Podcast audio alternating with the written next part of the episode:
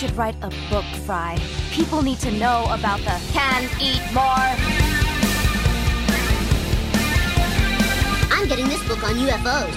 Did you know they're real? But there's a huge government conspiracy to cover it up. Oh, that's just a paranoid fantasy. I want to be a book. You can pick me up, flip through my pages, make sure nobody drew wieners in me.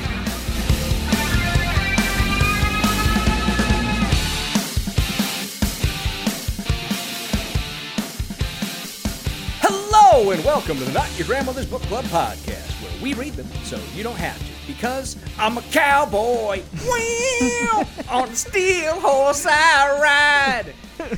My name is Kevin, and I'm joined as always by my co-host Benedict, who is wanted dead or alive. Can I just say Kevin is going to be in Jersey for approximately two hours? and No, that's okay. he's really been overtaken by by the the Lord and Savior Bon Jovi. Isn't my train gonna be in Jersey for a little while too? uh, I think I will be passing through Jersey at yeah, some it depends point. Depends which way you're coming. I don't yeah, it'll either be. Pennsylvania or New Jersey. I'm not sure where the train. Yeah, so maybe a actually go. grand total of three and a half hours. Benedict, what's the Yeah. longest you've ever spent on a train? oh, good question. Um, I think probably like six hours. Oh, Okay, well, hold on, hold on, hold on. Important caveats. Mm-hmm. Yes. Are we counting Delay time? day? No, no, not delay time. But like, is a train change? Does that count? So if I go from one station to the next, and then the same day take another train, Mm-hmm. How long is the, how long is the break in between trains? uh, say an hour max. Oh, that's yeah, that that's Yeah, that's that right. counts. That, that counts as one. Okay, cool. Um, then probably It's a like continuous sev- journey. seven hours. Okay, okay. Yeah. I'm about to do it for 35. That's a fucking long time. What was the one you did to um? Chicago. Chica- Chicago's only like six and a half hours. Okay. Uh, I've done the longest one here. I've done to New York to DC, which is like uh, the, No, on I've the done New- Acela, that's like four hours. no, no. I've done New It's York like to three, four Boston. New York to Boston on the slow train is like four and a half. on the Northeast Regional. Yeah, it's, Yeah. that one's that one takes a little while. Yeah, the that's Acela, the- DC to New York is is it's nothing. like two hours. It's, yeah, it's yeah, super fast. uh, Um, but yeah, yeah. so we've we've said before, I'm coming to visit you in New York uh, this upcoming weekend. Yep. Mm. Uh, and I decided to book a train for the whole trip. So uh, my journey To quote Kevin at the time, "Choo choo, motherfucker." my journey begins on Thursday. Uh, Got to go up to Chicago first, and then I'll be heading uh, on the long overnight train to New York. I'm excited because Yeah, me too. And and my partner, we were in the hot tub the other night, and we were talking about this, and she's like, "Why don't you just fly? It's so much faster." I'm like, "It's the journey. The journey I repeat, is part of the choo choo, motherfucker. Yeah. I'm gonna enjoy the sights. I so I did I did pay for a private room. So Oh, I, nice. I did do that. So I have like a little sleep. It's a, a small room. I got a cot, or not a cop, Hmm. but I've got like a fold down bed uh, and a little desk and a nice little chair. I'll be in there chilling. Are you out, working on the way? I'll be working on the way. I'll be doing some stuff, and I'll probably be preparing for for our next show. Uh, Hmm. So uh, it's nice. I'm I'm very excited for this because this will be the longest train ride I've ever been on. yeah. It's a pretty damn. So long how long is the Chicago to New York leg? Chicago to New York. I can tell you right now because I just got an email that had uh, the yeah. itinerary for it from yeah. the lovely folks over at Amtrak. So the Chicago to New York leg leaves Chicago at 9:30 p.m. Uh, and arrives in New York at 6:42 p.m. Okay, so, So, it's fully like little less than 21 24 hours. Yeah. So I maybe it's not 30 something hours total, but I do have a long layover in Chicago before I get Yeah. on the New York train. So I'll be going, uh, you know, uh, doing some stuff there, uh, and then getting on the train in the evening and, and heading over. I'm super excited. I think it's going to be a lot of fun. For the Um, train or to see me? Both, both. We're gonna see the play that goes wrong uh, Yeah, in uh. New York when I'm there, so that'll be a lot of fun. I'm super excited. Uh, Yeah, me too. I haven't done any traveling really this year, other than uh, a handful of things. Uh, Other than the cruise that I the went on. And, yeah, you know, I talked about how the cruise was maybe a little bit more anxiety inducing than it was relieving.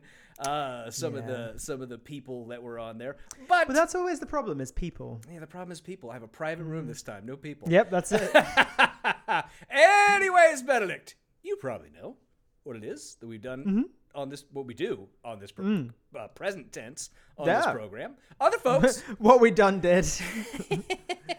folks who have never spent 20 plus hours on a train, they might not know exactly what it is we do here. And then I would say the show where you go a deep, a deep, deep, deep to plumb the depths of right wing thought by reviewing a chapter from a work of conservative literature, and in between taking a look at other examples. of The right doing their best to make America hate again. Start us off this week. Do you have a hot take for us this week? I do. It's nothing makes me more fascist than spending time on the internet. like seeing people who have free speech and the dumb things that people say. I'm like, you know what? Maybe people need permission to speak. It's your don't- like, vengeful impulses that come out every now and then. I'm like, well, because now it's like all the like. Uh, f- I still spend some time on Twitter slash X, whatever. I I'm not really a the only a time it's acceptable to dead name is with Twitter.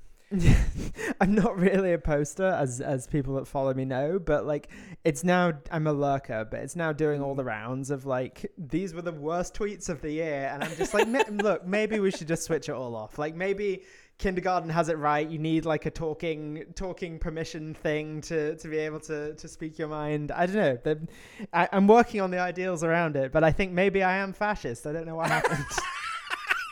Turns out Josh Hawley was right about you tur- all along. Look, turns out I'm married. I'm slowly turning into a fascist. I'm step one. Oh dear. Anyway, yeah, I'm not sure, but also like TikTok's no better. Like I like everyone's fucking like yeah. I saw it the other day. Like Gen Z is going to be the first generation that's immune to propaganda. Are they? Fuck. No, I've seen them all. absolutely convinced that all kinds of bullshit is true based off of TikTok. And you know what? Me too. I've believed some stupid shit in the past. I thought Tupac wasn't really dead for like a solid two years. You know, it, We like, all have we're dreams. We're We all all there. dreams. Yeah, exactly. We all do it. No, it's man, just, I think uh, Cory Doctorow was really right when he wrote about enshittification. I think he yeah, was that's probably, such a good point. It's so really good. fucking right about all that. It's so good. Uh, It's I such a recommended good his most recent book already. I think. I think so. Yeah. I think so. Uh, Um, what's your hot take anyway? My hot take, Benedict. How would you like to be a fascist? You're, Also- you're allowed one fascist impulse this week. My hot take, also Twitter related. Ah, this Alex Jones shit's kind of bad, man. This- Mm, yeah, are you? Yeah, not good. Mm. Although I do, I do feel somewhat, and I think this has been the take that I've seen is that he's somewhat of a spent force. I think that they're really trying to propel him and give him new energy and uh, refuel him, as it were. Folks like Are they Tucker just trying to Elon give him money so he can pay his bills? Like, I, what's the deal? well, I don't fucking know. But the so Tucker Carlson, um, uh, Dan over at Knowledge Fight said this, I think, about the Tucker Carlson Alex Jones interview, um, which is that the, the the reason why none of this why this is happening is because none of these people are serious people. Um, and I think I agree with him, but I think I I I have a different take on what that means. They might not be serious people, but they're a serious problem. Yeah, I, I think Dan meant it in the sense of these aren't serious people. They're ridiculous. They believe stupid shit. I think they're not serious people because they don't have firm convictions about what's right and wrong. I mm-hmm. think that Tucker Carlson knows that Alex Jones is a liar. He knows that the clips he played where Alex predicted 9 11 and then Tucker lied about the clips he had just played on his own show, what they said. He knows that they don't say the things that they say. He just doesn't care because mm-hmm. he he's only care he only cares about the propaganda. That's all Tucker Carlson cares about. Elon Musk, well, you know, he's dumb enough to maybe actually Who knows what he, what's going on in his brain? Who the fuck knows? brain But is absolutely turned to mush. but so many of these people, right? Matt fucking Gaetz was on a Twitter space with Elon and Alex Jones and all these people. Matt, like three, four years ago, Matt Gaetz did a spot. We played it, I think, on Alex Jones's show. And Yeah. then afterwards had to backtrack and say how he, he thought Alex Jones was wrong and bad and shit. He knows that Alex Jones is full of shit. He doesn't care. It's the propaganda. That's what mm-hmm. matters. And if they push their side to be even crazier and weirder, then they know that they'll be able to continue to maintain some semblance of power because once you've gone off some level of right wing weirdness, it is incredibly hard to bring you back from it. And I think Yeah, that's, I that think- might be what they're aiming for. We've talked about this before, though, in the sense that like, I almost, I like, I, I don't think it's new that Tucker Carlson is promoting Alex's Jones's. No, ideas, he's you sort know, of done like, it in the past, but never to this level. He's kind of laundered ideas, and I think that's maybe the difference is that he's always laundered the ideas, Mm-hmm. and then they've made their way up the mainstream within the right, and like the crazier ones get chopped off, and then like the just the the ones where people are like, ah, I don't know, but maybe make their way up, right? And they, Yeah. that, that those are the ones that end up in in the more mainstream conversation. But to outright be like, "Hey, this guy's cool," is different. You're right. Yeah. But also, like, it's just a weird thing to do because, like, everybody, it's not like some obscure, like, Okay. And, and, and you to- know, it's not, point- it's not, it's not like Milo. It's not like bringing Milo Yiannopoulos in and being like, listen to this guy's ideas. He's new and fresh and cool. Like, it's Yeah. Alex Jones. Like, Okay, but you did make me think of the fact that okay, remember not more than like two months ago, uh, Tucker had a full-on interview with the guy, the guy who claimed that he blew Obama in the back of a force and limo. blow. Yeah, like, will blow for blow. Just absolutely. So you know, maybe maybe um maybe Tucker just can't get the best of the best anymore. yeah, well, he's isn't he drawn from the launching a, a streaming platform? Yeah, that was just announced today. He's got a fucking streaming platform. Jesus Christ. He'll if be it's launching free, a I Patreon guarantee next. you we'll yeah, be looking like, at some of their content. yeah. No, I'm not paying him it's a fucking dime. I think though. it. I think it's paid. Oh, that's I think bullshit. it's Fuck paid. that. Yeah, Whatever gets annoying. leaked, we'll cover. Uh, Yep.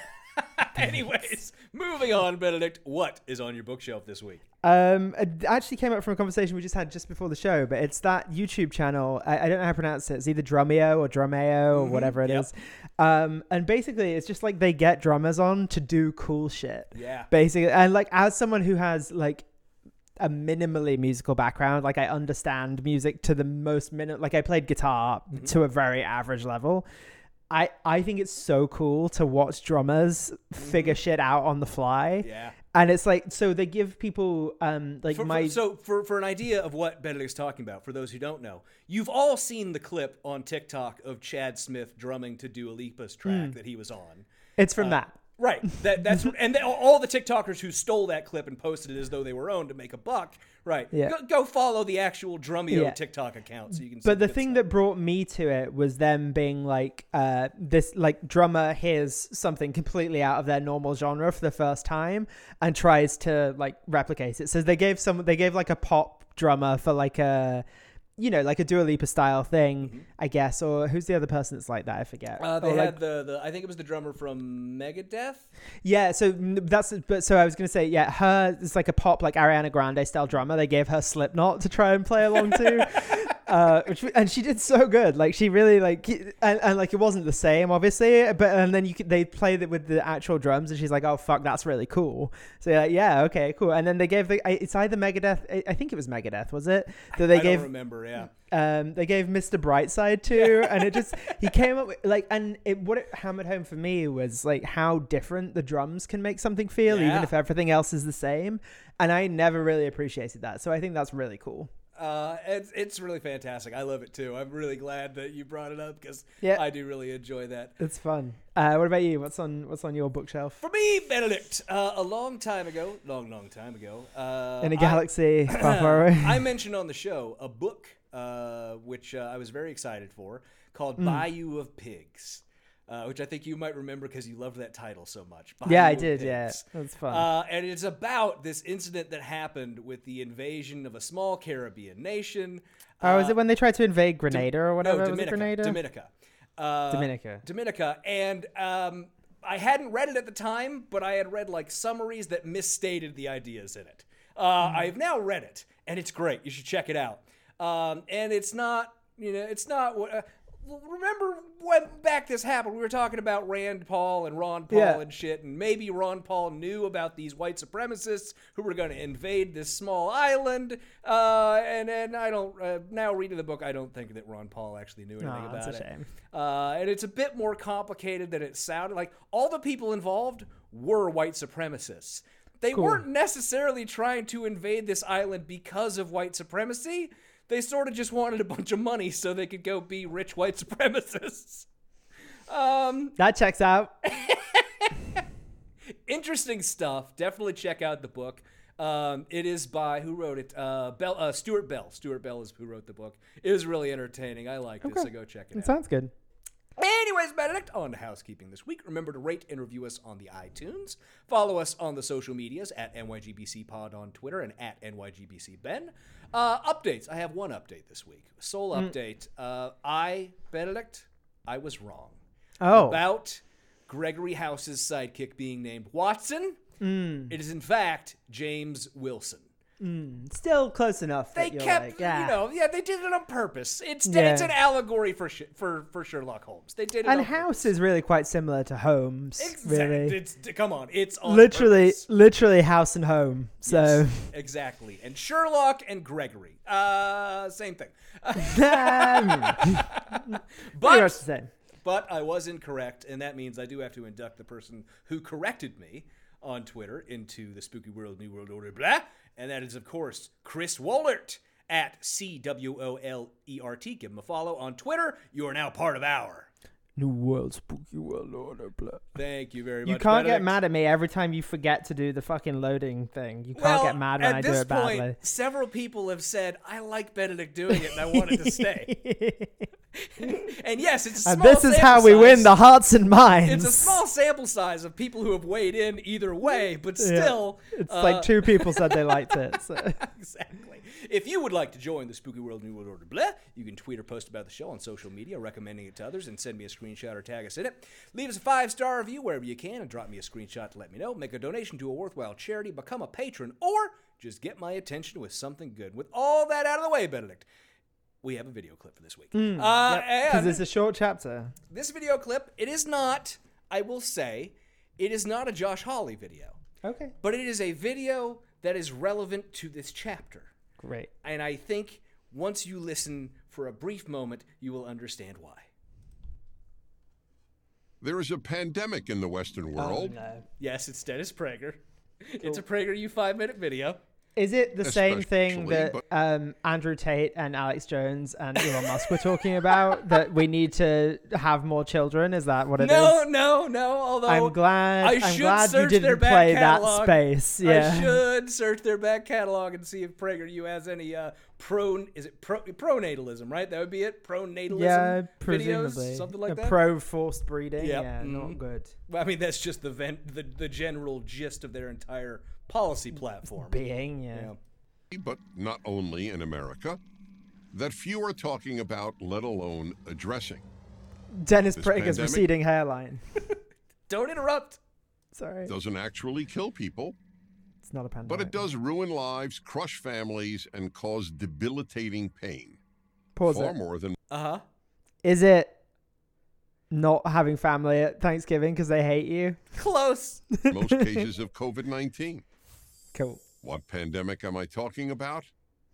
The pandemic of people who do not speak to one or both of their parents. That's it. There you go. See, exactly that. I knew it. I knew it. I knew it. I knew it. and for those not already in the know, this chapter this week is titled Father. Mm. And uh, I tried to find an excuse to play this video for you a couple weeks ago, and I, I You wasn't going to let it go. I wasn't No, going to let that's it go. I really Okay. needed to get it out here. Why have these people decided to hurt their parents in one of the worst ways possible? Pause it. To- Presumably because their parents have done something to hurt them. Nobody just does that. Yeah, they probably suck. They Yeah. probably suck. The extent of not even allowing their parents contact with their grandchildren? Hmm. There are three primary reasons. The first is the rise of the therapeutic mentality. Mm-hmm. Therapeutic mentality. All right. Yeah. Prior to the explosion of psychotherapy, people were governed by shoulds. But beginning in the 1960s, the therapeutic model replaced the moral model as the guide to one's behavior. A popular phrase at the time was, there are no shoulds.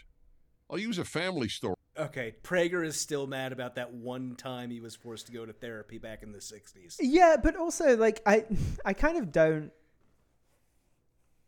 care. I don't either. I don't either.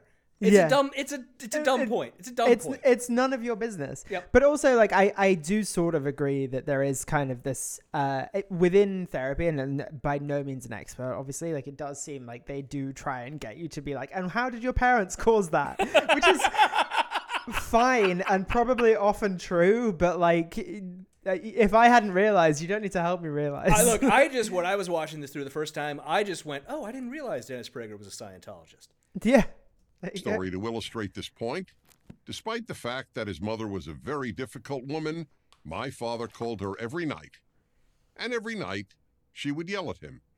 Okay, then don't call every night. Yeah, I mean, Don't why is call that good? every night. Why is that good? I don't know. Yeah. d- Dennis Who- isn't going to try and tell us Who why was it's that good. good. for? Because she's clearly not happy about it. She's yelling at him. I don't know. Maybe she's one of those weird people who who just gets off on yelling at people. I don't know. As a child, I heard this because instead of holding the phone to his ear, my father would periodically place the phone on the kitchen table. Had my father been born a generation later and told a therapist how much he dreaded calling his mother, the therapist would likely have led my father to believe there was no reason he should talk to her. Yeah, Okay. that's correct. Yeah. Why? Why? Like clearly, it's not bringing either of them any joy. Like she's yelling at nobody, and he is leaving the phone on the kitchen counter for his kids to hear. What the fuck? I think there's this interesting thing that maybe I'm just picking up on, where for Dennis, uh, the only the only moral imperative is well, no, maybe that's not the right, right way to frame honor, it, but hon- honor the honor thy father. No, no, but well, that certainly is something we know Dennis cares about very much. But I think this, this it's this thing of, uh, well, there are a lot of things that you don't need a reason for. Mm. They're just they're just just don't think about it. You just have to do it. Doesn't need to be a reason for it. Yeah. I think that's something. That's something for Dennis, The therapist would have declared my grandmother toxic. and would have been correct. I really thought you'd play the I- next bit there. I think I just broke PragerU because I hit the space bar too hard when I was trying to get it to play again. well, PragerU is frozen, so I guess we're done with the clip for the week. Uh, Book Benedict. yeah. Okay. All right. Well, so look, I mean, you know, everyone deserves second chances, but not third, fourth, and fifth chances. I don't know no, but Josh. I mean, I'd say he's exhausted his second chance and is Sure. probably on to his eleventh, thousandth. Here's hoping that someday Josh has to send that video to his children. Also, Uh, sorry, not everyone deserves second chances. That's a lie. It depends how bad the first they fucked up the 1st chance. Mm-hmm. Yeah, yeah, good point. Good point. Everyone, everyone deserves a first chance.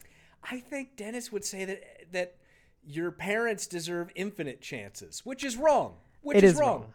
If your parents are pieces of shit, it's okay to cut them off. That's uh, that's just how we are. Anyways, and actually, probably good. yes. Anyways, Benedict, that brings us to chapter six of Manhood Mm-hmm. by Josh Hawley, titled, as I said, Father. Do you Mm. have an alternate chapter title for us? I do, and it's I've kind of been saving this one up, and it's Mm-hmm. like uh maybe I did it already. Actually, I, I forget. Um, I, d- I definitely thought it in a previous chapter, but it's like in the style of the way you know you'd say the arist- the aristocrats. Uh-huh. Yeah, the aristocrats. It's like that, but the Epicureans. you know, he does, in a way, go through this entire book telling us that the Epicureans are doing all of his idea of what the worst The things imaginable morally reprehensible things. Yeah. If I could do a good Gilbert Gottfried impersonation, I'd uh, I'd pull that out right now. The That's mother That's- was imagine- fucking the son. uh, anyways, go. Well, don't Google the aristocrats joke. You probably No, don't want to know. No, no. But what's your what's your title? Mine, Benedict. I What's have several, as Oh, always. of course you. do. You know, you need a good editor, as always. You I need know, someone I to tell you which one is the best. I will tell you which one is the best right now. So number one, fuck, I used all my good father material the last time. because we talked about that as we were Yeah. doing it. He really did. And yeah, and there's nothing, good in this chat. Yeah, he's really Nothing like left. blew his load early. Uh, uh, second is uh, son. Attached to this email, you will find a PragerU video talking about why you should get back into contact with me and your mother. And number three, if I move away from home, I stop existing as a person. Yeah, uh, you'll figure First one was the best one. later. I think first one was the best. First one. one was the best one. All right, Yep. all right. That's just because of your experience. Anyways, Benedict, uh, the, the chapter. Depressing start to the chapter. I know, and I just got a news alert that apparently uh, there's something. eh, I'll talk. I'll look at it later. Anyways, Benedict, um, it begins. Quote. My okay, actually, I I I, t- I texted you this earlier. Yeah, I didn't want to. I should yeah, just that's- preface before I'm going to read this first paragraph, but other than that, we're not going to read most of like the first three pages of this chapter because Josh starts off the chapter talking about the time his wife had a miscarriage. Um, Yeah, I don't. I, I honestly like. I don't think we even need to read it. I think it, to me it feels like. uh I I mean I know he's put it in the book, but I I just I don't think us reading it out loud it, like Uh, eh, for for a gross piece of propaganda like this to include, we've talked about this before, right? He does this with all his little stories. They're all about trying to make you think that he's something special. Um, and the thing that that was really for me about this chapter, the fact that in this what three, four pages maybe, where he's talking about the miscarriage and everything that happened along with it, the fact that maybe we get two sentences about his wife two sentences about her in this entire story. Um, and it's a bad story, right? It talk the blood and all this, and it's it's Yeah, bad. it's horrible, and you wouldn't want anyone to suffer through no, you would never want anyone to suffer through that. But Josh, ah, it's just gross that he put it in here. It's just really gross that he put it in here for these cynical purposes. Well, it, yeah, I mean, and yeah, uh, we can we can talk about it Because- obviously, obviously, that's very sad, and that's not something that should happen to anyone that you would wish on anyone. Obviously, No. But that does bring me to the first point I had for the episode today, which is there is uh, and we'll, you know, let's just let's get right into it, and I'll I'll talk about this when we get to a specific point. So he tells the story about that happening, and mm-hmm. then of course uh, they get to the point where they're going to go and have another child, and he's lucky, and then he's very happy, right? They they mm-hmm. it was successful the second time, no miscarriage. They ended up having a child. Great, mm-hmm. good for him. But he starts talking about what he thinks this meant, or what he was thinking about at the time, and he says, "quote."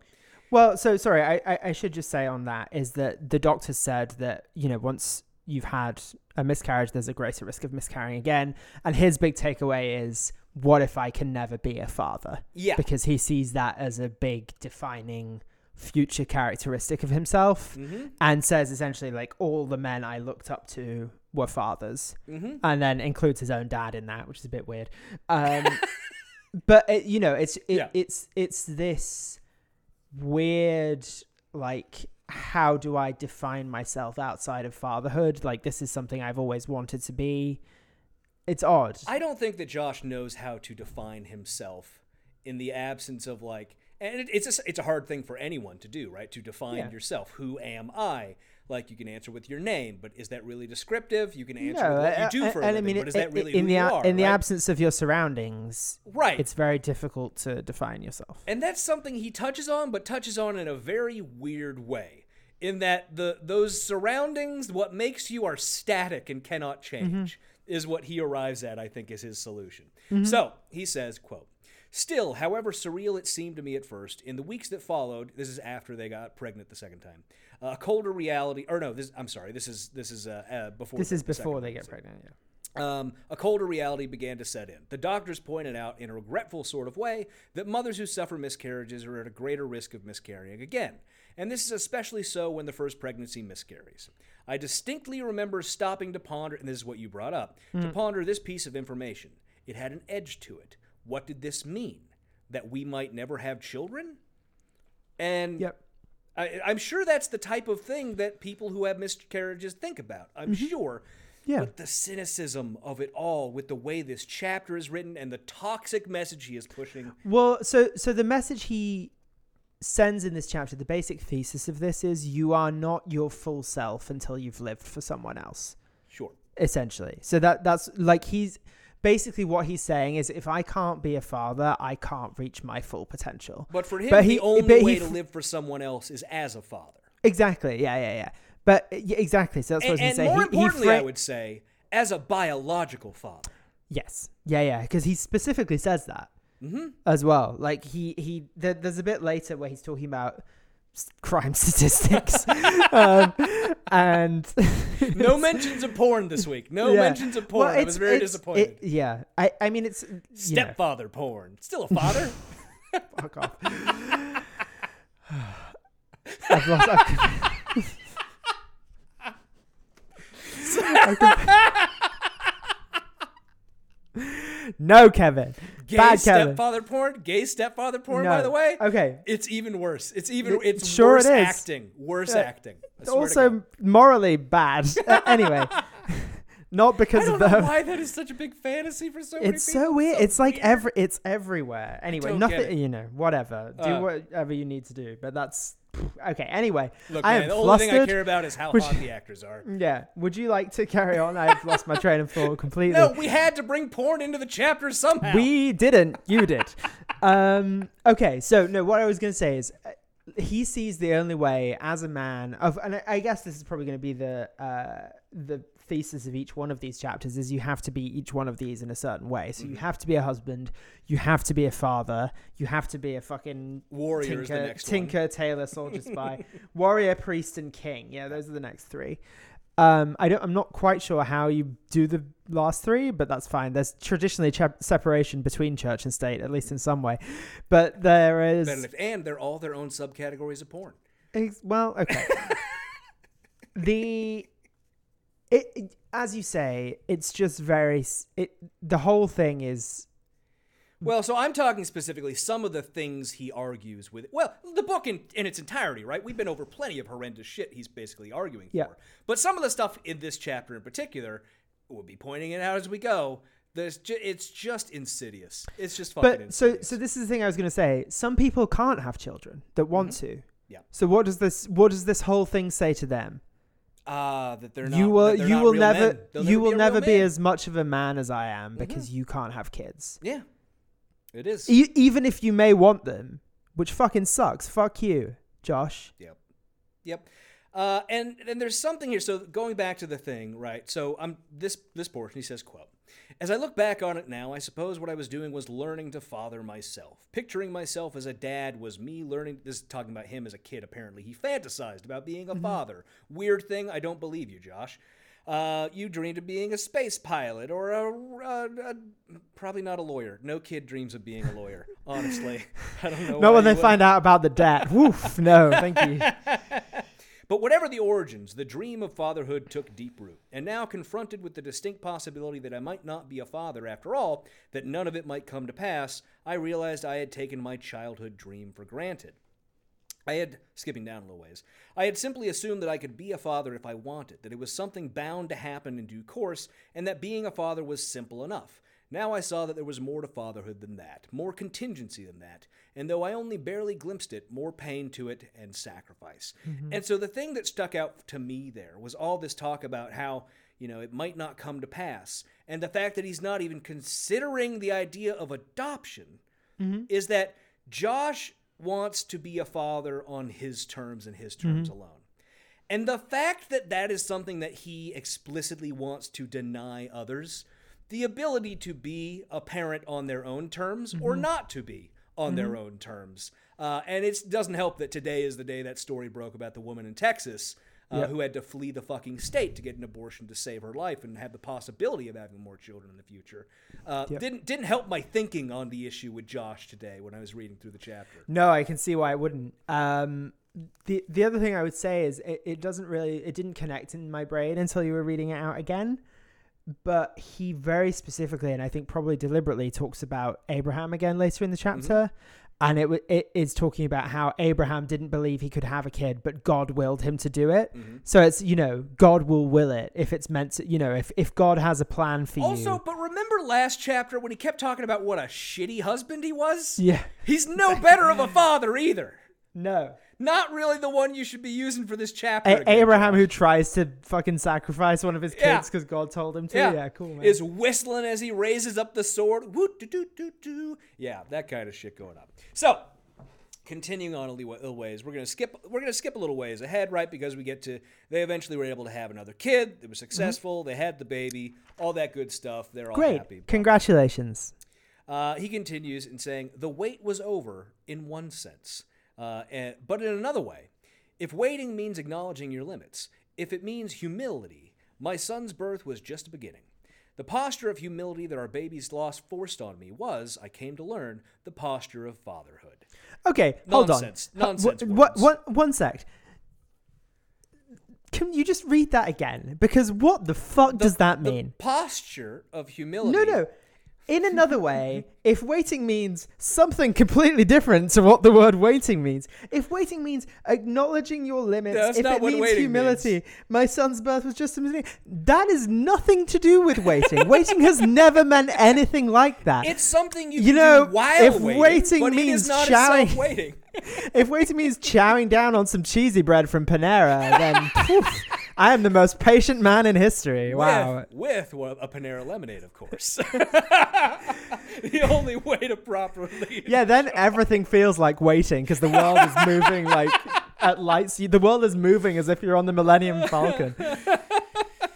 Yes, uh, it is complete nonsense. It means absolutely nothing. But he continues. What the fuck does that mean? If waiting Look, man, fucking acknowledging word your salad. limits, Don't ask me to decipher word up. salad.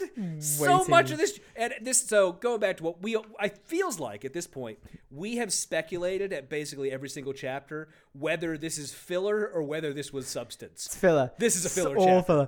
filler. If, a wa- if, yeah. if waiting means individual hairs falling out of your head and you watching them float towards the ground, then well, Yeah. you know, Oh god! So I I did just get a news alert. Uh, speaking of that woman from Texas, uh, that the Texas Supreme Court ruled against her.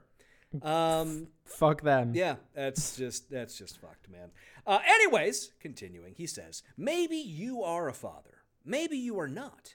But it seems noteworthy that the first Adam story in the Bible we come to after Adam himself, the story of Abraham. Oh God, is he just going to refer to every story involving a man an Adam story? Yeah, he's been doing that, and I thought he was just doing it one time, but now he's done it repeatedly, and it's very.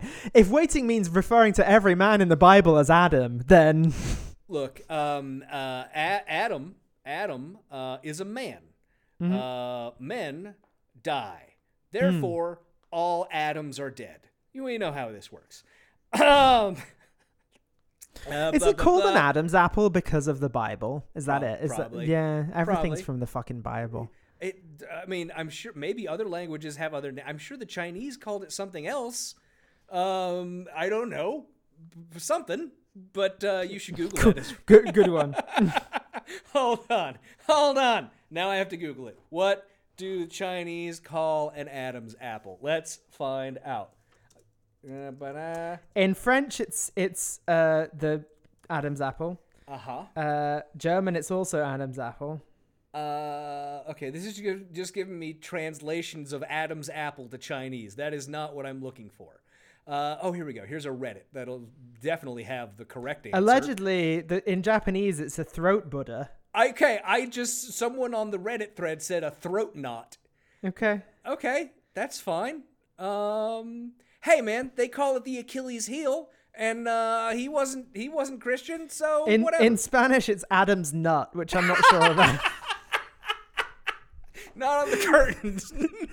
Not on the curtains. though. no te corres, Adán. No. Por favor. They don't specify it's the left or right. Benedict, though, anyway. maybe you're a father, maybe you're not. but blah blah I blah. am pretty certain that I'm not. I, Story of Abraham centers on fatherhood.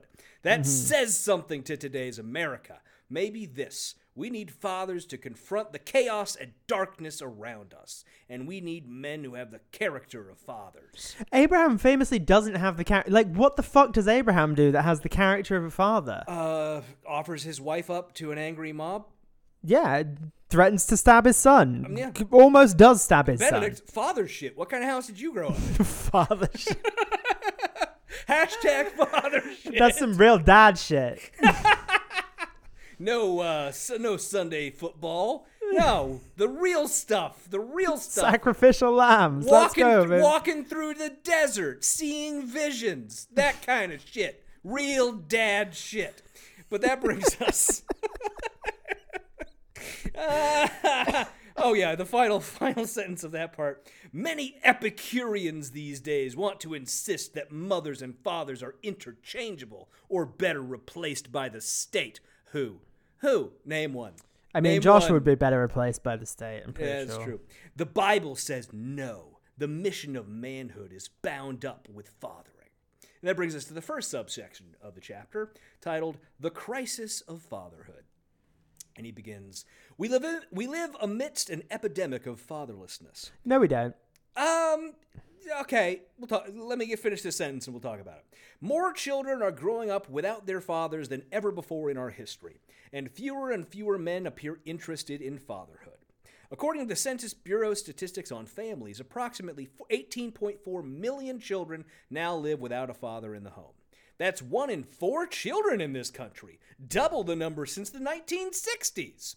So, um, he is correct, generally speaking, that more. Uh, so he cites to there a Pew Research article um, about, uh, uh, and I think the article he cites to is titled. Uh, like the U.S. has the highest rate of children living in single-parent households. That's the one that I so sorry. I the the word I take issue with there is epidemic. When I said no, we don't. I think Sure. we don't live in an epidemic of fatherlessness. We, we do live in a country that is the highest rate of children living with one parent Mm-hmm. rather than two parents. Uh, that is true. Epidemic, maybe not the right word.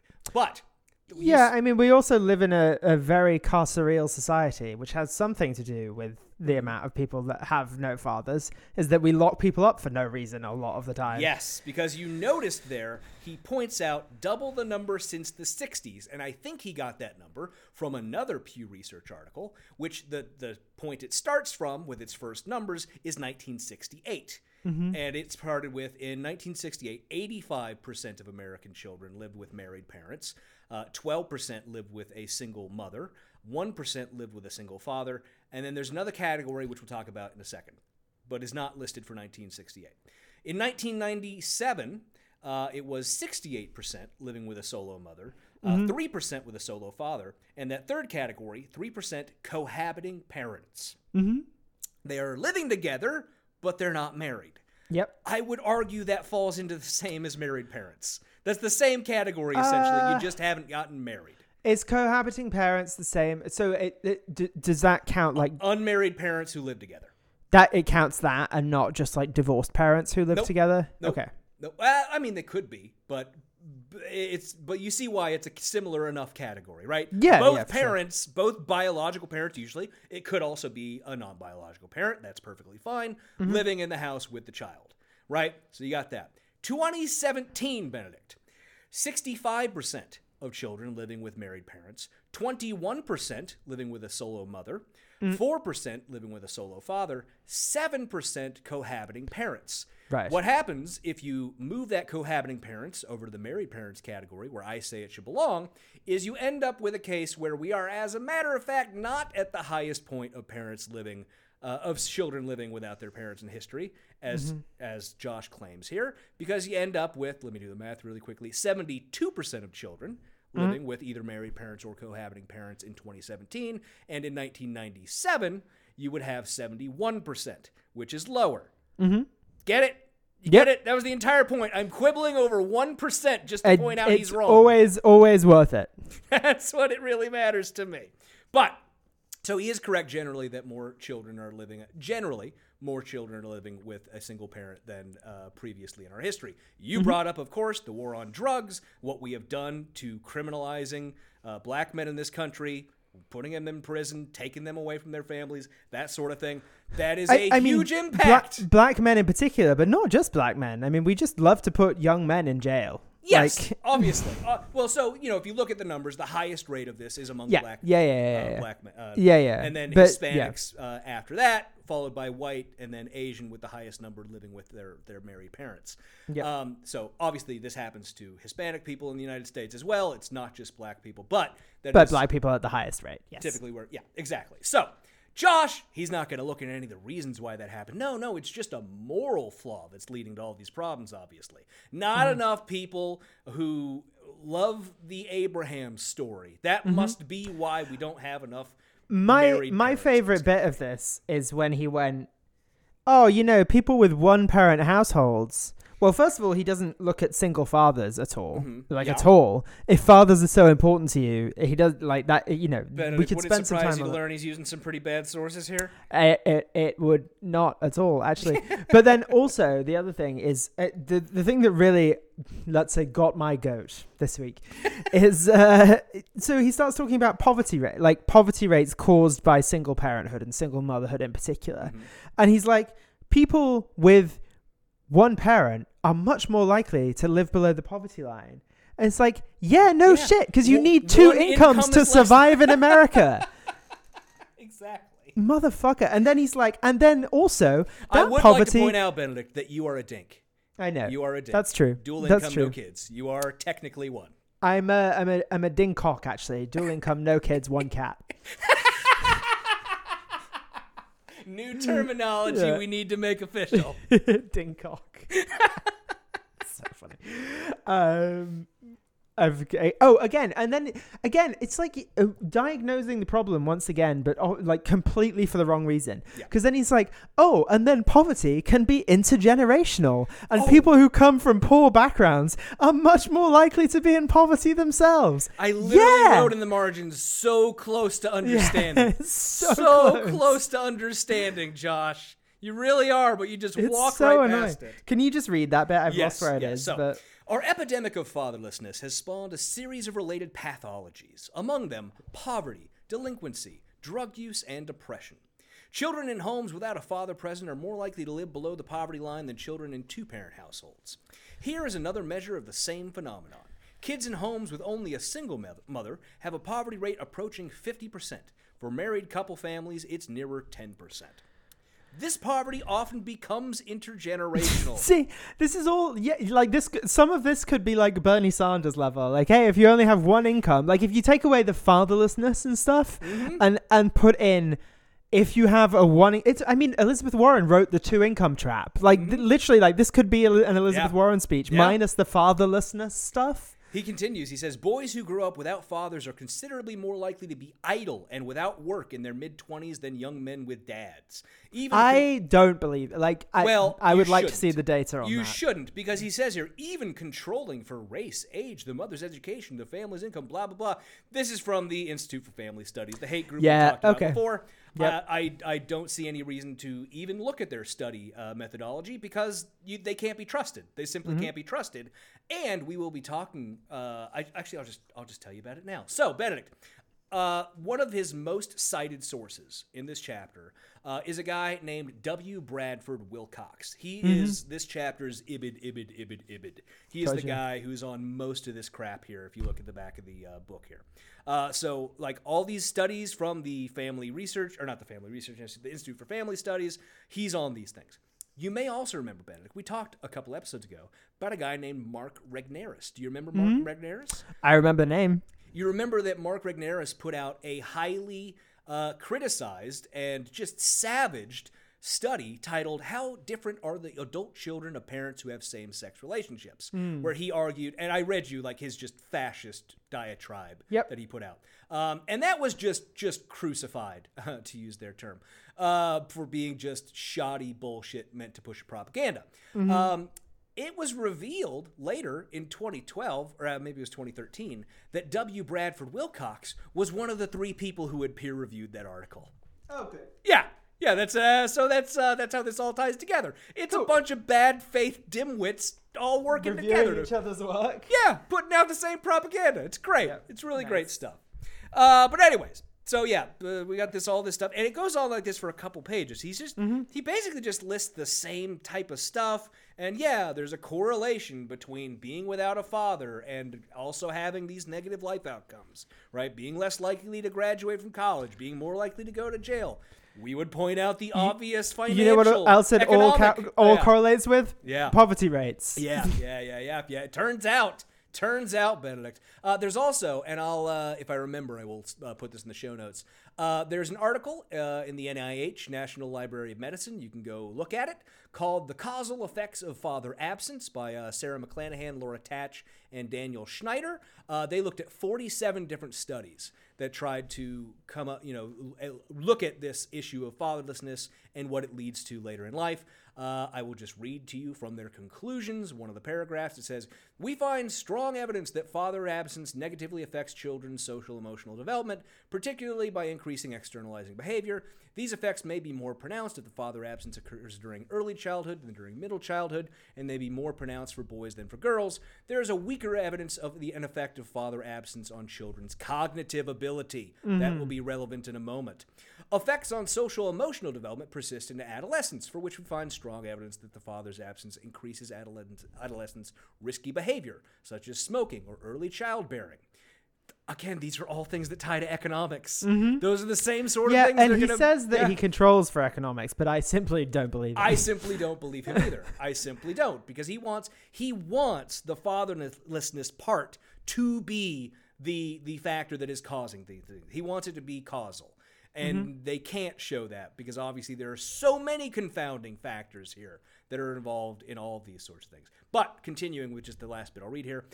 The research base examining the longer term effects of father absence on adult outcomes is considerably smaller, but here too we see the strongest evidence for a causal effect on adult mental health, suggesting that the psychological harms of father absence experienced during childhood persist throughout the life course. The evidence that father absence affects adult economic or family outcomes is much weaker.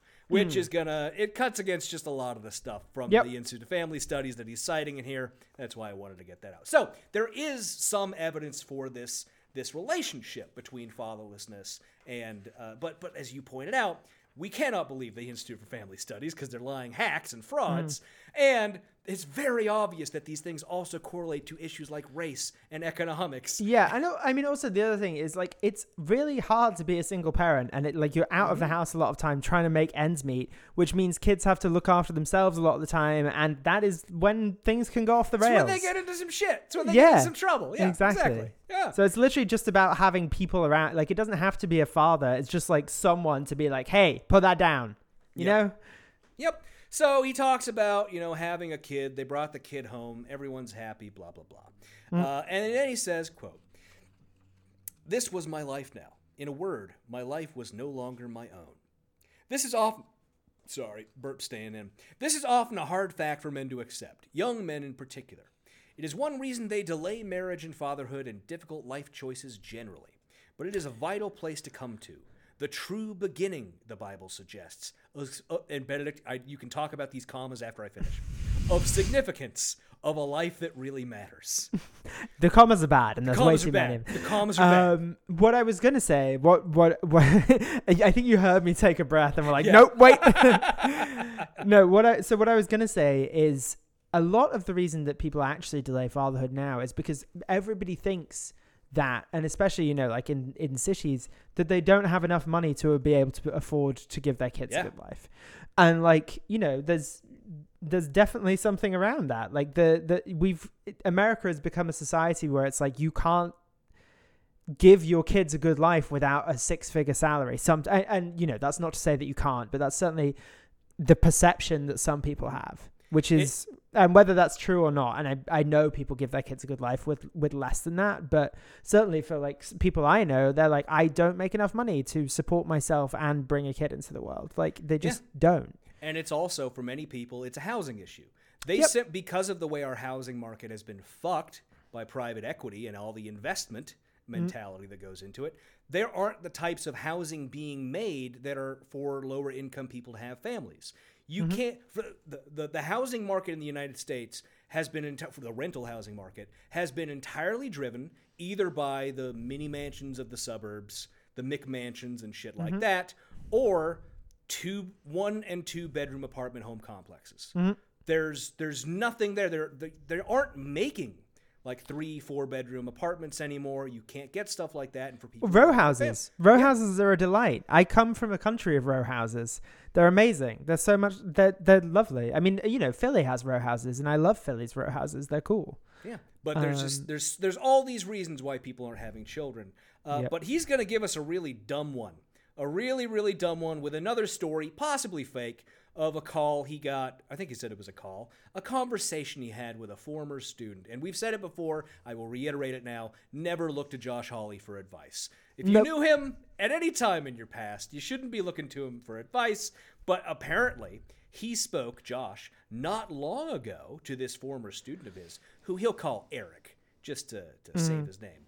Uh, yeah, totally existed, I'm sure. Yep. Uh, but uh, in his 30s now, been married for 10 years, lives in Colorado. He's a lawyer. His wife is also a lawyer. And he's Josh had this conversation with. He was asking Josh about what he should do. Right? He had an opportunity to move for another job, and uh, his wife didn't want to, and it's because his wife, she wanted to have kids, but he wasn't sure. He wasn't sure. And uh, he said, you know, Josh, he was like, well, come on, you go ahead and do it. It's great. It's exciting. Um, you know, you're financially secure, good job, family nearby. But the guy, Eric, what he told Josh, he wasn't he wasn't quite ready. Quote, it would require so many changes. It would impose so many dot dot dot limits. Just then that's it. The the boomer the boomer dot dot dot will never I will never not think that's funny. I think Josh thought he was writing a suspenseful paragraph there. Yeah. I really think that's what he thought he was doing, that he had some great writing going on. But yeah, he just he doesn't want those limits, man. Yeah. Josh even he continues, he says, quote, In other words, he would no longer be able to live for himself. Fatherhood meant unwelcome responsibility. And hey, I'll be the first to admit, as a person who has no desire to have children, doesn't want to have kids, never will have kids, that's mm. part of my reason for not wanting kids. I don't want to have to deal with other people's priorities. Mm-hmm. I have my own priorities. And the people who I select to give their priorities some level of measure in my life. Mm-hmm. Kids, I, I don't want to watch Bob the Builder. I don't. I just Oh wow, don't. I watch Bob the Builder now. I don't want to pretend I'm interested in kid shit. It's Bob the Builder, can he fix it? I don't know. Maybe not this time. How do we? How, this- how how how's Bob gonna get out of this he hits one? a gas main and blows up an apartment complex. It's brutal. It's brutal. The special effects were amazing. but no, uh, pretty dumb idea. I kind of doubt that's why most people are not having kids these days. Uh, it's probably. a. I'm also not even sure if it's why Eric isn't having kids. To be honest, It's I'm, like I'm unsure whether Eric exists or not, Yeah, to be too. honest. The, the number of convenient uh, stories involving other people whose names have been redacted, Yeah. um, sort of suspicious, sort of Hmm. suspicious. How it always happens that there's just a perfect anecdote to Yep. fit into whatever we're talking about. But so that brings us to the next subsection, which is titled "The Value of Humility." And it begins, quote, The Abraham story highlights another aspect of the transforming power of fatherhood. Genesis says God made Abraham a father by miracle. What does this mean? It means he made Abraham confront his limitations. He made Abraham humble. No, Once again, he- that's no, not what a fucking miracle is. It means he gave him a miracle baby. Did you not Yeah. read the story, Josh? Yeah. He was 75 and his wife was also old. I don't I don't know if they actually give the age of his wife. They didn't care No, about- but they didn't care about presumably that kind of similar. But presumably similar and he gave him a kid at an elderly age. That's that's the story. That's the miracle, Josh. Mm. He continues. He says, the thing about Abraham, the really notable thing, given the whole thrust of the story, was that he didn't have children. He was old, as good as dead, in the vivid words of his wife. And at 75, when God called him, and tell him it's impossible to Larry King, well beyond the usual age to father offspring or strike out on new paths. Yeah, I was gonna say. I mean, Al Pacino, also God's chosen one. You know what? I think that might have been who I was thinking of when I wrote Larry King in the Uh, margins. Because all I imagined was a wrinkly old man and a baby. That was what I was remembering. Hooah! head. God's calling me. By the way, okay, I I live texted the game awards to you the other night last week. no interest at You all. did, you ignored I you ignored my text entirely. Completely. I I texted you that Hideo Kojima has a new horror game coming out and Jordan Peele is involved somehow. literally, literally no interest. I texted you the entire way through. I texted you that Idris Elba lost. Mm-hmm. Uh, it was yeah. I just but uh, that doesn't matter because last year's Game Awards, Al Pacino presented an award.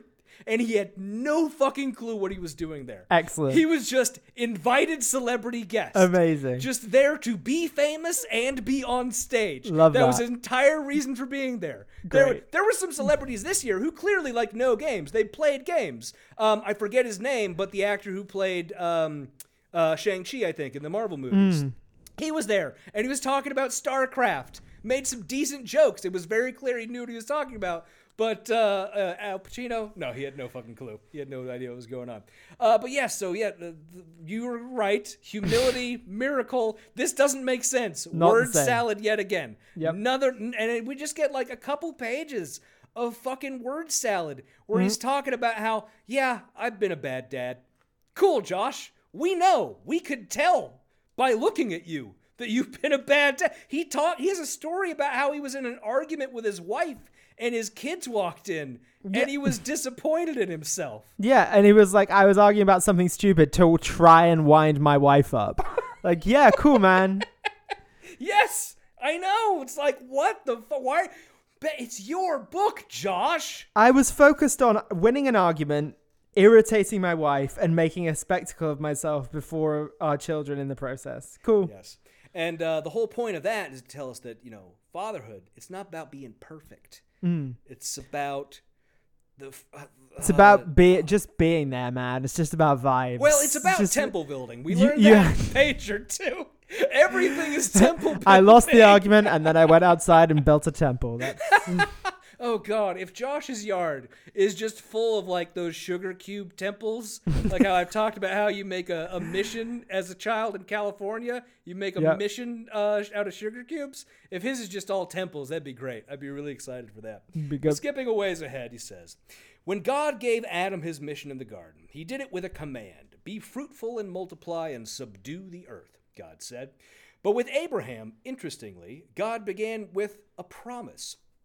I will bless you, God says. I will make of you a great nation, and I will make your name great so that you will be a blessing. God's quite repetitive, isn't he? Uh, it's, It's boy, you know, I I pulled up like the whole section of Genesis, Genesis 12 is like the portion we're dealing with today, and I did as I was going through it, I'm like, wow, this is I will do blank. I will do blank. I will do blank. God needs a thesaurus. Yep. It's really like you, you need to dig out and find some more adjectives. And, and, uh, omniscient, huh, God? How about learning some new words? Ever thought of that? omniscient, not omni-talented, as it turns out. but so Josh here points out the significance of the the use of the word "I," and that to me, like that was just funny because like. I don't know if he's trying to contrast for like the earlier times of the Bible where the word we is used mm. and if Josh knows that that is just because like um there is no English equivalent of the word Elohim that mm. is used for for God in that portion of the Bible versus other points where it does just use I. Like I mm-hmm. don't know if he knows that distinction. Also, like it's very fun. I pulled up a bunch of different translations of this passage in particular because mm-hmm. people who quibble about like anyone who does this dumbass analysis of the text of the Bible and tries like to Unless you're reading it in words- Hebrew, shut up. even if you are, I don't care. It still doesn't mean anything. But like just from the various different versions here, I will make you into a great nation and I will bless you. I will make your name great and you will be a blessing. That's the new I, new international version. Mm-hmm. Uh, the English Standard Version, and I will make of you a great nation, and I will bless you and make your name great, so that you will be a blessing. And then my favorite one. This is the one that really made me happy. Is it the King James? The King James is the best one. Okay, that's a fine one. That is, and I will make of thee a great nation, and I will bless thee, and make thy name great, and thou shalt be a blessing. But the New Living Translation, I love this. I will make you into a great nation. I will bless you and make you famous. And then upload you to the gram And you bring you some followers. Hell yeah. I love that. That one I thought was really great. I like. I don't know anything about the New Living Translation, but I like to think it's the new hip kids version. yeah, I'm sure it is. It's the youth pastor Yeah, version. Abraham's gonna be the next TikTok star. Mm-hmm. Uh, but yes, so you know, not much. I will make you famous. Abraham's gonna get cancelled on TikTok for trying to kill his kids. It's like, sorry, deleting now. Didn't know he tried to kill his kid. and then he's gonna have a ukulele song about how God told him to do it.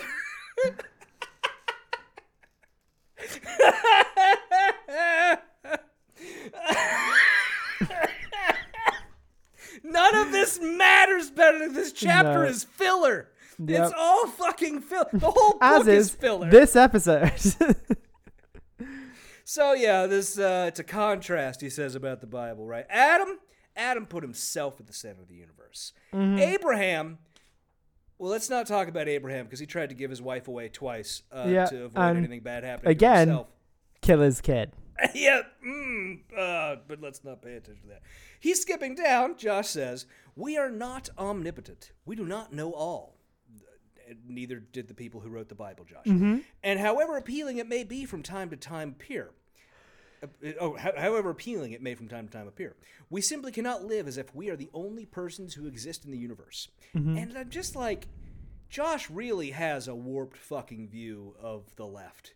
If mm-hmm. that's really what he thinks the whole deal Yes, I, is. I've famously never cared about my fellow man. No, no, I, That's absolutely n- not. that's not what we do at all. It's it's not. Oh, I mean, obviously, as we know, it's the right who create mutual aid organizations Mm-hmm. and things like that. Oh, that also. I went down a rabbit hole preparing for today because uh, the whole thing that that uh, some on the right will say, and I think we've run across this in the past in some of our books, is well, you know, Republicans give more money to charity than Democrats do.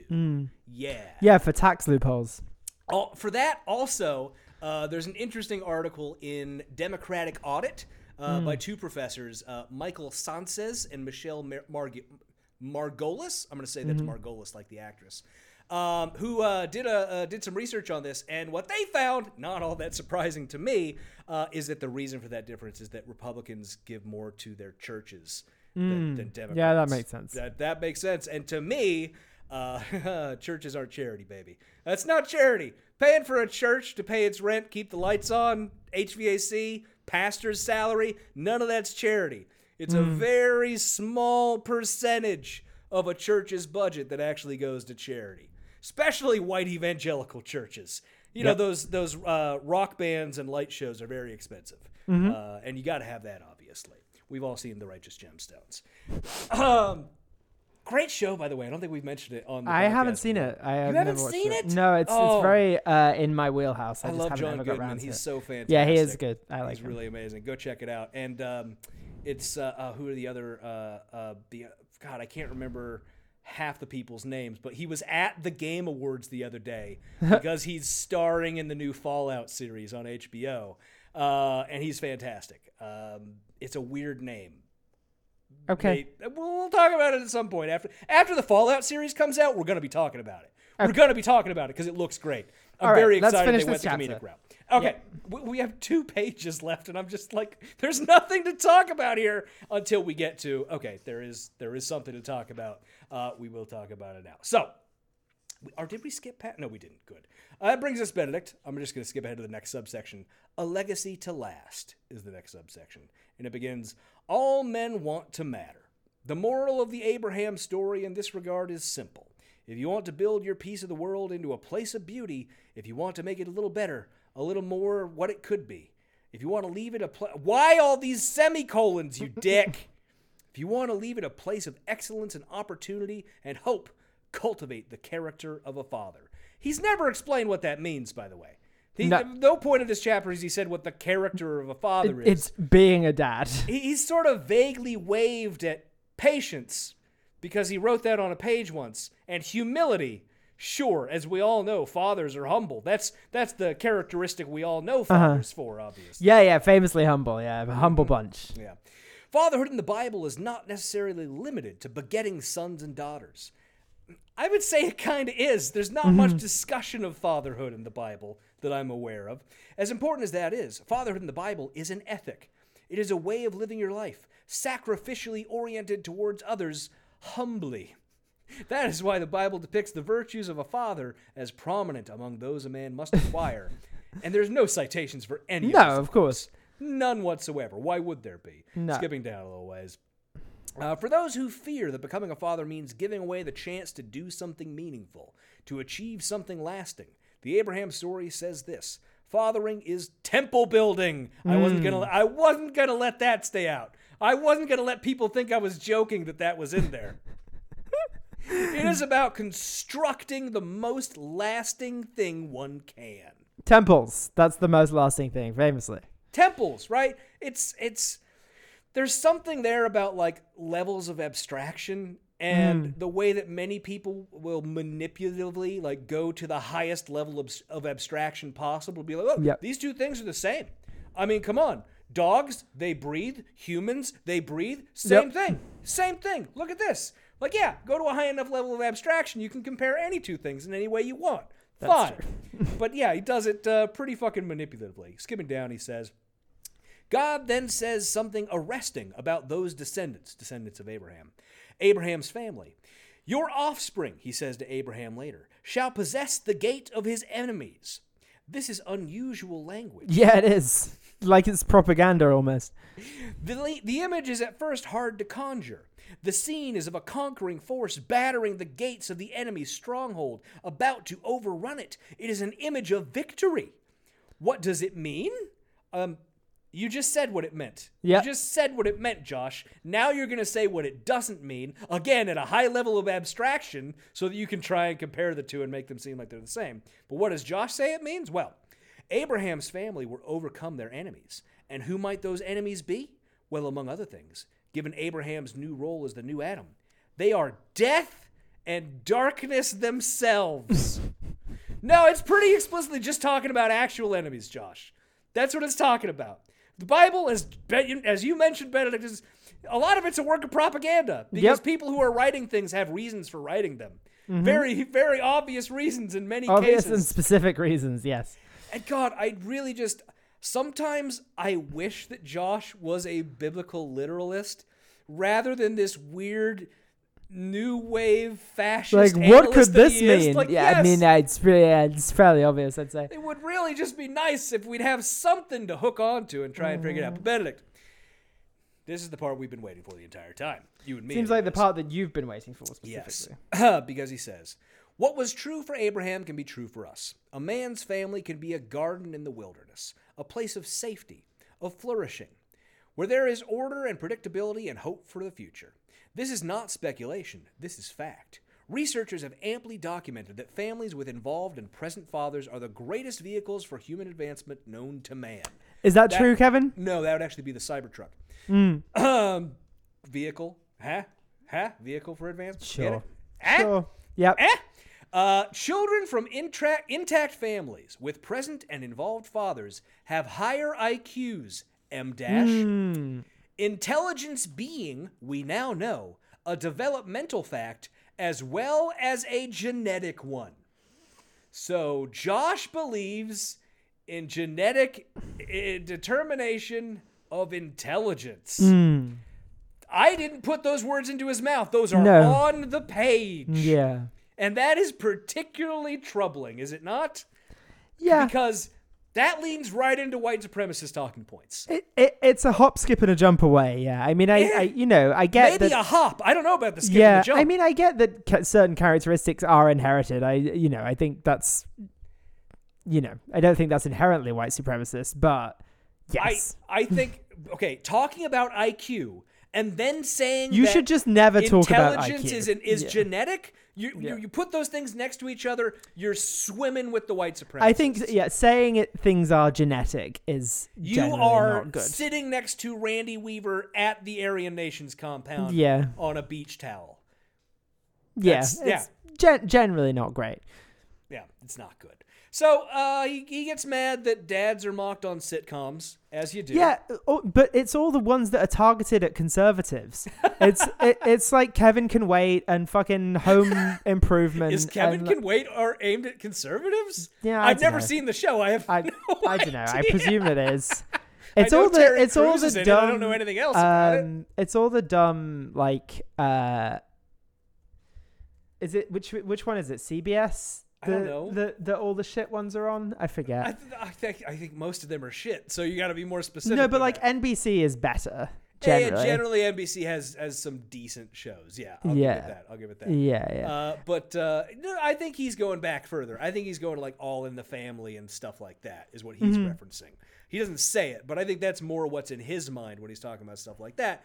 And I think there is some truth that a lot of sitcoms portray like the dad is an idiot or something like that. But Yeah, but first of all, that's the because dads often are idiots.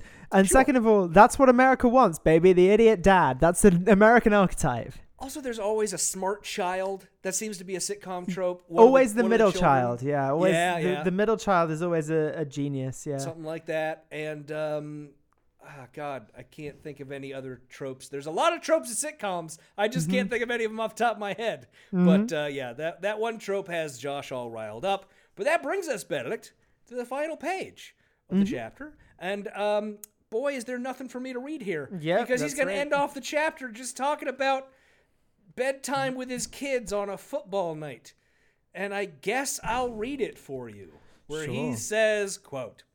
Though I must say this when it comes to fatherhood, there is nothing better than the here and now. The other night I found myself sitting with my younger son Blaze on the cat. God, he's gonna hate. It sounds like a euphemism for smoking weed. Sitting with my son mean, it Blaze is. on the couch. what did you do on Sunday night? I just sat with my son Blaze on the couch, man. There's nothing I'm all day. use that from now on. That's gonna be my new euphemism. I just sat with my boy Blaze on the couch. That's what we did. Uh, younger son Blaze on the couch in our basement, waiting for the kickoff of the Thursday night NFL game. By the way, Josh, you, you more than anyone know that the NFL is a lefty communist cesspool that you shouldn't allow your children to watch. Also, I can't know- believe he would pay for Amazon Prime, which is what uh, what shows the Thursday night NFL game. Uh, I don't think they were doing that when this book came out. I'm Oh no, sure they that were. was They've been doing it several years. The I- Thursday night game has been the. I think it's uh, also Amazon on Prime regular game. broadcast TV, though. I don't know if it is. I'm pretty sure it is. I'm I think it used to be. Sure I'm pretty sure it's not anymore. 90% sure it is. I don't think I've watched a football game in like five years. Ke- Uh, Everyone that watches football, which might be a small part of our audience, tell Kevin he's wrong about Amazon Benedict, Prime. I'm going to go out here on, on a limb here, and I'm going to say we have a uh, smaller than average uh, football slash not your grandmother's book club crossover segment of the audience. That seems right. Just what do I know? say, I think it's a little smaller than usual. Uh, it continues. Uh, ba, ba, ba, ba, ba. In the basement, waiting for kickoff, Blaze, age seven, is a sports enthusiast, and he's he also the uh, car engineer. enthusiast, yeah. Is that him?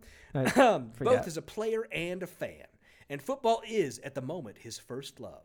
He had talked me into letting him stay up past his bedtime on this night to watch the kickoff and opening drive, or at least that is what we agreed to beforehand. As the fateful moment drew nearer, 8:20 p.m. Eastern for the uninitiated, he began to bargain for a little bit more. Maybe kick off an opening drive and then one more series after that, he suggested. I resisted long enough to show some effort, but truth be told, it wasn't a hard sell. I loved this time with my son, seeing his enthusiasm, watching him reenact the plays he has just observed, jumping from couch to floor to armchair and back again, telling me all the while of his future as a Super Bowl quarterback. I'm bored reading this now. yeah, good parenting is telling him he probably won't be a Super Bowl quarterback. Yeah, probably not. My older son Elijah came down too, bringing a book to read during the commercial. Soy boy Elijah. with his book. the boys had arranged themselves on either side of me, and there we sat, the three of us. Blaze narrating the game, Elijah reading his book, his head on my shoulder, and I thought to myself, where else would I rather be? What else would I rather be doing? I don't know, anything. Fatherhood may be a vocation of sacrifice, it may be a choice for the future, but it is also the best, most remarkable, most amazing now, in italics, you could ever imagine. I will bless you, God told Abraham. This is fatherhood. The end of chapter 6, Father. Benedict, was there even anything in there about fucking fatherhood? No, not really. Apart from God told Abraham he would be a father at the end. As I said, it was the last chapter was better as father than this one. True. There's something I feel like it is hard to get across in our format to people who are listening, which is uh, the way that we pick out uh, selections to read, right? I don't read the entire chapter to you, I have highlighted portions that I read. That the great mass of stuff that we don't read is just worthless babble repeating the same thing over and over mm-hmm. again is really hard to get across. So like there were like maybe 3 points made in that entire chapter, right? Yep. Being a father is about humility. Mm-hmm. Being a father is about building temples. Being a father is about giving for, for to others from yourself. He had what was that 12 13 pages we just went through mm-hmm. where where all those three points could be made in three paragraphs. But he has paragraph after paragraph of saying nothing, not giving additional uh, uh, stories, no new anecdotes, nothing. It's just repeating the same thing over in different ways. That infuriates me about this fucking book. Yeah, I mean, a lot of books are like that. To be fair. A, a lot of the books we read, uh, for sure. That's that's definitely the. Have we been so ruined for books that we now that they're they're all appearing the same now? Is that Possibly. what's going on? Possibly, I th- I can certainly boil them down pretty quickly into like what the thrust is. Yeah, but Benedict, uh, thank you all for listening. We hope you enjoyed the show. Remember, if you just can't get enough of us, you can go over to patreon.com forward slash NYGBC and become a patron for as little as $1 an episode for patron only episodes, shout outs on the show, early releases of our episodes, and more. As always, we have to give a shout out to our wonderful and amazing patrons Bradley Adams, Brian Smith, Sam Walsh, Right Wing Cruelty Isn't a Bug, It's a Feature, Dan L., Jamie Fritz, Teach Peace, Dr. Milminian Len Lilliam Swin Wombley, The Ghost of Larry Nichols, Jacob Johnson, Dan Arizari, Pause for the Eh? Eh? Eh? New buildings are a globalist conspiracy. Bobo D. Bear, why are you leaning back with your hands up behind your head? What are you doing? You're just chilling in your chair as I read through the list? Yeah. Is that what you're fucking doing? made me sit here for an hour and a half reading Josh Hawley. Shut the fuck up. Okay, I'm looking at the time and we are not even at an hour and 20 minutes yet. Don't complain. I've been sat in uh, this chair for an hour and a half. Bobo D. Bear, chilling. That's because we chat before the show. I know, Madeline and Zachary. Wilson Fetro, Stephen DeVoe, Tori and the Gallant, Shadow Princess versus the Raptor Wolves, Sean Sullivan, Lauren S., the Tall Senator, and the Lumps of Colsonator. Oh, Benedict, what art thou's bright spot? Seeing Kevin this weekend. Yay! Flack Weasel, Sadie's sister Wednesday, Kieran Gactor, Kieran Dackler. Sorry, I fucked that one up. Join us next week when our guest will be the 666th sixth sheik's sixth six sheep. Dick. Henry Louis King Jr., Sarah Wolf, Aaron Burke, Megan A. Dooley, Gloria Scott, Clifton Stuckey, Pause, A Restless Native, A Baby, Wah, Veronica Forker, Melissa C., George Saulnier, Stefan, Mrs. Greatbar, Utah Outkiss. Yeah. This is what you people do with me when you change your names and shit.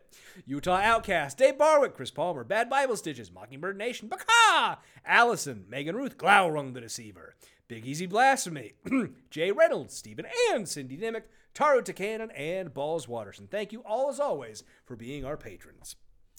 That's it for this week's show. Till next time, I don't know, call your dad maybe. Goodbye. Goodbye.